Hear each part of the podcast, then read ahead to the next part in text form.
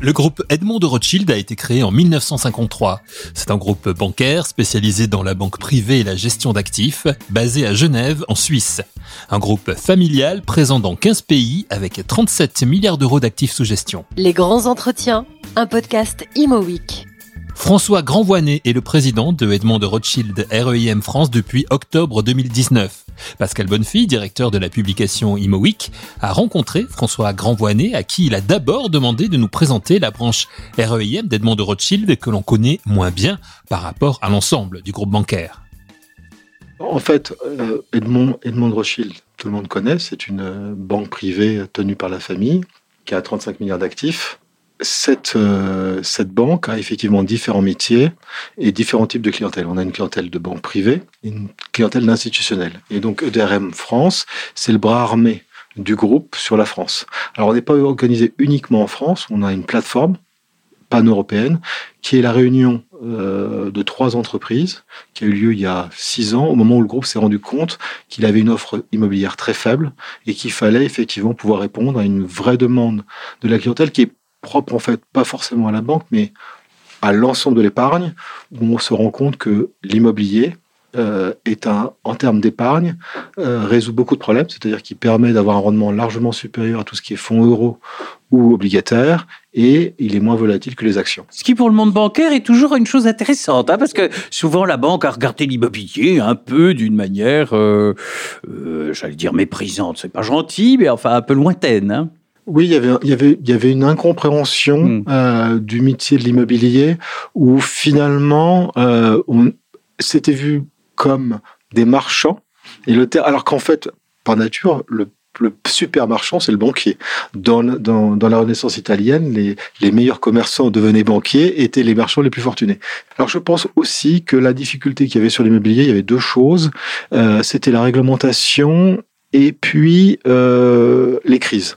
Et souvent, Bien sûr, euh, pour les banques, l'exposition immobilière était un risque fort de crise, et notamment en France, puisque la, crise des années 90 est restée très, a, vraiment marqué les esprits. Je pense aussi que la professionnalisation très importante des métiers de l'immobilier, vous en êtes un témoin et un acteur, a compté aussi pour le fait que le monde bancaire s'intéresse plus euh, au monde de l'immobilier. C'est vrai que ce qui a vraiment changé, euh, ça a été effectivement, alors on l'a appelé financiarisation. Hum. Euh, moi, je penserais plutôt professionnalisation. C'est peut-être plus le terme parce qu'il n'y a pas eu que de la financiarisation. On a réussi à capter des talents venant de tout horizon et on a enfin compris qu'on était un vrai carrefour de compétences et de métiers. Ça, ça a changé. Ça a aussi changé en Europe parce qu'en fait, les droits d'enregistrement se sont réduits et donc on a plus pu faire tourner les immeubles et en tournant plus les immeubles, on a dû forcément s'obliger à être plus performant. Et ça, c'est le tournant, c'est le début des années 2000 qu'on a appelé financiarisation, qui est plutôt professionnalisation. On a réussi à additionner des talents qui étaient euh, financiers, ingénieurs, parce qu'on a beaucoup plus d'ingénieurs aujourd'hui, et on s'est rendu compte que l'immobilier, c'est un objet qu'il fallait savoir transformer faire évoluer. Non, oui, effectivement, ça a changé, ça a changé aussi parce qu'en fait, les banques, et les assurances se sont rendu compte que sur le compte de résultat, ça avait aussi du sens à la fois pour eux et leurs clients, parce qu'on travaille toujours pour soi et pour ses clients. Donc, revenons à Edmond Rothschild et REIM, donc qui est la fusion au fond de plusieurs grosses structures qui, et vous en assurez donc la, la, la direction de la filiale France. Donc comment ça se passe avec les autres structures européennes? C'est-à-dire que vous travaillez euh, de quelle manière? Alors on est très indépendant sur les clients et sur les produits. Et l'objectif c'est effectivement faire plus de cross-selling. Et l'avantage c'est que comment la taille comparable et euh, qu'on est quand même les uns et les autres sur des, euh, des produits de niche parce qu'on n'a pas un, énorme bilan. en fait on est une entreprise de taille moyenne. Donc vous avez combien d'actifs de, sous gestion actuellement on a, Alors sur l'Europe on a un peu plus de 12 milliards et en France on a 6 milliards. Donc la France est la moitié tout de même du. Oui, avec on a une activité qui est à la fois immobilière et financière. Donc en fait, sur l'immobilier, en termes d'AUM, on représente la moitié. En termes d'immobilier, on, représente plutôt un tiers. Et donc ce fonctionnement euh, en cross-selling avec euh, tout, tout, ce monde européen, euh, ça marche en bonne intelligence, si j'ose dire? Oui, alors ça surprend toujours. Et en général, ça, fait toujours, ça, que je vous pose la ça fait toujours sourire les gens quand on parle de pan-européen parce que c'est le début des ennuis, si, si ce n'est pire. Demandez à nos politiques. Voilà. Mais non, non, ça fonctionne bien et on, on le démontre à la fois sur des produits euh, qu'on, enfin, on a une gamme qu'on appelle Smart qui est du repositionnement d'immeubles qu'on fait sur l'Europe continentale, sur sur logement, où, bizarrement, on a une... Alors, sur le logement, on le récite très bien en Suisse en Angleterre, parce qu'on est sur des thématiques particulières sur l'Angleterre, parce qu'il manque vraiment tellement de logements, il y a peu d'acteurs, donc on peut se différencier. Sur la Suisse, parce que c'est plus le gouvernement suisse qui a compris, contrairement à d'autres gouvernements européens, que subventionner le logement et pas forcément avec des régimes fiscaux euh, compliqués, ça fonctionne. Donc on, on y arrive et on, on donc là là-dessus, au Européen on le fait en logement. Sinon on le fait plutôt en bureau logistique, euh, tout simplement parce qu'on a les compétences internes pour le faire. On, fait peu de commerce, non pas parce qu'on croit pas au commerce, mais à partir du moment où vous n'avez pas la compétence, et ça demande plus de ressources, parce que euh, le terrain de jeu du bureau logistique, c'est quand même les grandes métropoles. Le commerce, si vous voulez être performant, vous pouvez aussi être sur des villes moyennes. Et là, si vous n'avez pas les ressources pour le faire, vous, ça peut être très glissant. Après ce tour d'Europe, on a envie que François Grandvoinet évoque maintenant au micro de Pascal Bonnefille la partie France. Quels sont les marchés et les secteurs d'intervention de Edmond de Rothschild REIM dans l'Hexagone? Alors l'objectif, ça a été depuis deux ans, c'est vraiment euh, de diversifier euh, l'offre immobilière et d'élargir le fonds de commerce et puis de, de, travailler à la fois avec ce qui est le fond d'ailleurs du groupe si on revient à l'origine, c'est-à-dire d'un côté une banque privée avec des clients privés et de l'autre une banque privée de conviction qui trouve des, des institutionnels pour euh, comme clients. Sur la banque privée, on a fait, on, on avait un, un, qui est quand même le grand grand lieu de Edmond Rothschild. On va dire. Alors sur la banque privée, on avait, un, on, on, a monté un OPCI euh, qui, comme tous les OPCI, a, a, subi quelques vicissitudes liées logiquement. Parce qu'en fait, le vrai problème de l'OPCI, c'est pas l'OPCI, c'est que pour avoir discuté à l'époque avec le régulateur, j'étais un peu réservé sur le PCI, sur la partie poche financière. En fait, vous, comme moi, ou comme tout le monde, un produit immobilier, on l'imagine pas volatile. Et l'OPCI. A priori, c'est plutôt mobile. C'est l'avantage. Immobile. Et le, le, le problème de l'OPCI, c'est que via sa poche financière, vous mm. créez la volatilité qui est à la fois difficile à gérer à nous en tant que gérants, mais qui est encore plus ou incompréhensible quand ça arrive pour les clients. Donc on a l'OPCI et après on a, on a, on a fait du deal à Lille pour les grands clients. Donc on a fait une... Alors ça, c'est vrai que quand on voit les clients privés, alors la bonne nouvelle un client privé, on en voit beaucoup, ils sont toujours persuadés qu'on est de très bons conseils. Quand on ah, a eu, bon signe. Ça. Oui, c'est très bon signe. Quand on a eu l'habitude de pitcher avec euh, différents types de maisons, il y a toujours une espèce de réserve sur est-ce qu'on est bien aligné. Un client privé, il est persuadé qu'on est aligné avec lui. Ça, c'est super. Par contre, euh, il a un peu plus de mal à euh, se projeter sur ce qu'il veut. Donc, on est obligé de tra travailler par itération, où on peut commencer à, avoir quelqu'un qui nous dit je veux faire du logement en Ile-de-France, et on finit par faire du bureau plein de Monceau.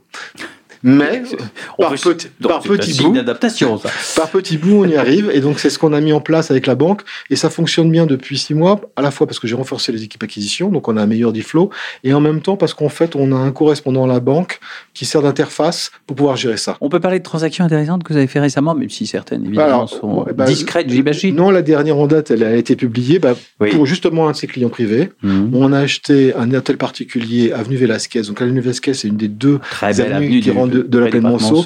Et je pense, alors après, on peut en discuter, mais on a sûrement acheté le plus bel hôtel particulier de la plaine Monceau.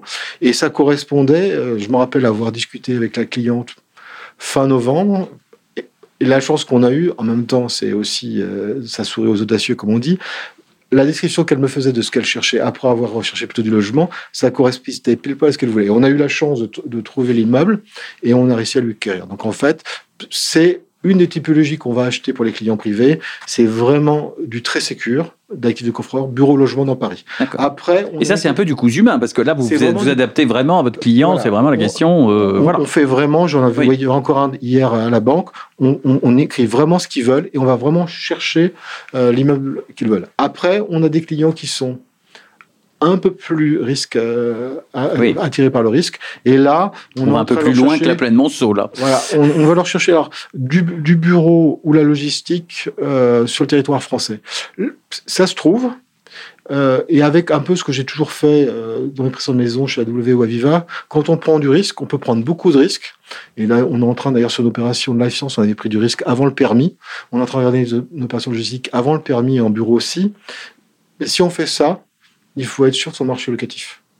Dit autrement, moi je l'ai fait quand je suis arrivé chez Aviva, on a pris une très grosse opération à Biotech François Mitterrand il y avait 16 000 mètres carrés en 2014 où personne voulait faire plus de 5 000. Et en fait, le marché est en train de retourner. Je connaissais bien ce secteur. J'étais sûr que l'immeuble, il serait plein avant la livraison. Donc en fait, on peut alors là, c'est vraiment un Et c'est là où la connaissance des marchés est très très importante de la part de ceux qui. Voilà. et, ça, c'est l'avantage, c'est effectivement mon track record. Et en mm. même temps, là, j'ai fait venir, bah, vous l'avez vu, Christelle Vauters, qui était ma responsable d'acquisition chez Aviva. Là, elle est plus responsable d'acquisition. Elle, elle, m'aide pour l'ensemble du développement produit. Et puis, on a repris un acquisition manager qui va être notre, Alexis Mignonnet, qui vient d'arriver, qui était aussi dans les équipes Aviva et qui va être notre patron des acquisitions. Du coût humain, donc du sur-mesure de la part du groupe Edmond de Rothschild REIM, comme vient de nous l'expliquer son président François Grandvoinet. Là, il était question de la clientèle privée d'Edmond de Rothschild, mais il y a aussi les institutionnels. François Grandvoinet développe au micro de Pascal Bonnefille.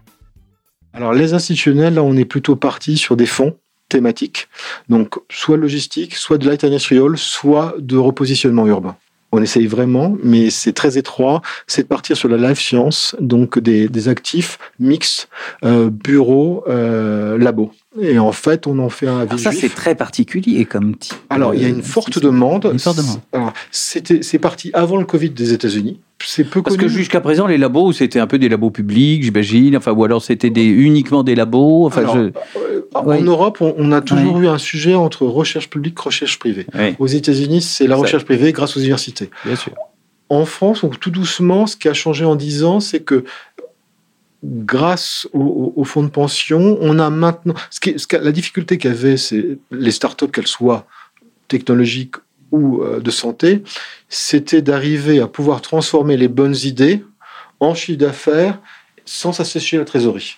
Et donc l'avantage, parce que pour en avoir installé pas mal dans, le sud de Paris il y a, 10 ans, c'est qu'aujourd'hui, quand on voit le type de, de locataires, ils ont du chiffre d'affaires, mais ils ont un bilan beaucoup plus solide. Par contre, ce qui leur manque, c'est d'être pouvoir être proche des hôpitaux. Mmh et avoir des immeubles modernes mais modulables. Ce qui a changé, parce que alors moi, une partie de ma famille était dans la recherche, c'est qu'il y a 20-25 ans, un labo de recherche, c'était essentiellement des paillasses et pas d'ordinateur. Aujourd'hui, quelque part, il faut 50 à 60% d'ordinateurs et quelques paillasses. Bon, dans des cas très très particuliers, L1, il faut vraiment, mais ça c'est pour les virus. Nous, on est plutôt sur L2, donc on fait un mix bureau-paillasse. Donc on fait ça à Villejuif, on avait fait ça à Lausanne, on en a un à Berlin, et on essaye d'en faire euh, en, en, en, comment, en, province, dans les grands centres hospitaliers.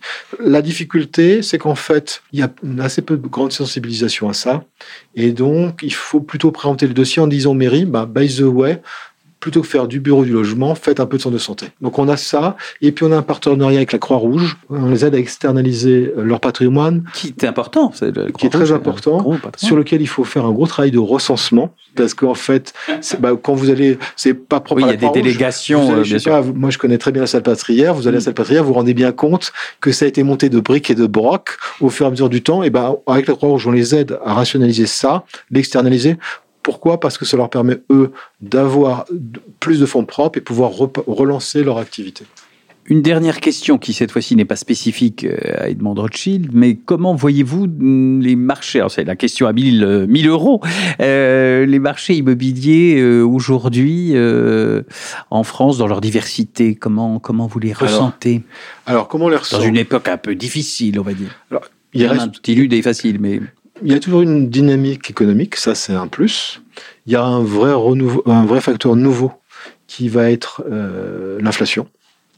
Euh, l'inflation, par contre, elle est plutôt bénéfique à l'immobilier. Qu'on regarde, quel que soit le, côté auquel on regarde. Alors, s'il y a une très grosse inflation, on sera impacté, mais beaucoup moins que les autres classes d'actifs. Et en tout cas, c'est porteur. Donc, par contre, on a perdu l'habitude de travailler l'inflation et travailler avec le locataire avec l'inflation. Donc là, il y, a un sujet.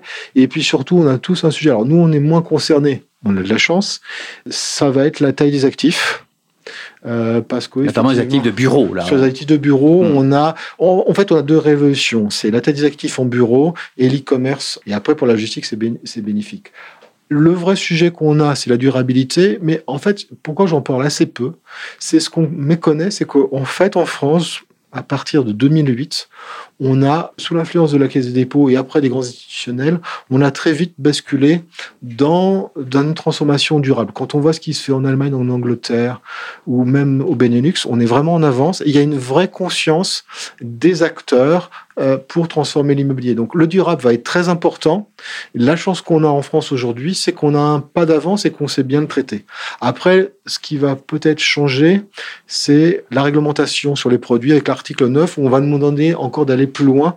Et le vrai sujet qu'on a en immobilier, c'est pas qu'on sait pas faire, c'est que on a une vision long terme, mais nos actions sont discontinues. Euh, ce qu'il faut, c'est qu'on arrive à faire en sorte que la réglementation accepte que sur, bah, vous voyez, on est Tour Montparnasse. Nous sommes dans la Tour Montparnasse. Nous voyons la Tour Eiffel. Transformer la Tour Montparnasse, oui. c'est du temps long. C'est du temps long. Et je suis sûr que quand elle sera transformée, ça sera encore un meilleur objet et qui sera durable. Mais on peut pas demander aux, propriétaires avec un S de la Tour Montparnasse de transformer cette tour qui a quand même plutôt des chroniques en objet durable en un mois. En un mois. et en fait, le vrai, donc, on a les compétences, et en plus, c'est un vrai réservoir de, de valeur ajoutée, de transformation des habitudes et des personnes. Par contre, ce qu'on a à résoudre, à expliquer aux, aux législateurs et aux régulateurs, on sait faire. En plus, en France, on est doué pour le faire. Par contre, ne demandez pas ça à faire en un mois. C'est des plans à 5 et à 10 ans. Mais si vous le comprenez, on le fera parce qu'on a déjà commencé à le faire. Ce qui nous laisse de belles perspectives à venir. Merci à François Grandvoinet, président de Edmond de Rothschild REIM France. Merci à Pascal Bonnefille pour cette interview. Et merci à vous d'avoir écouté cette émission. Rendez-vous très vite pour un nouvel épisode de Les grands entretiens, un podcast Imo Week.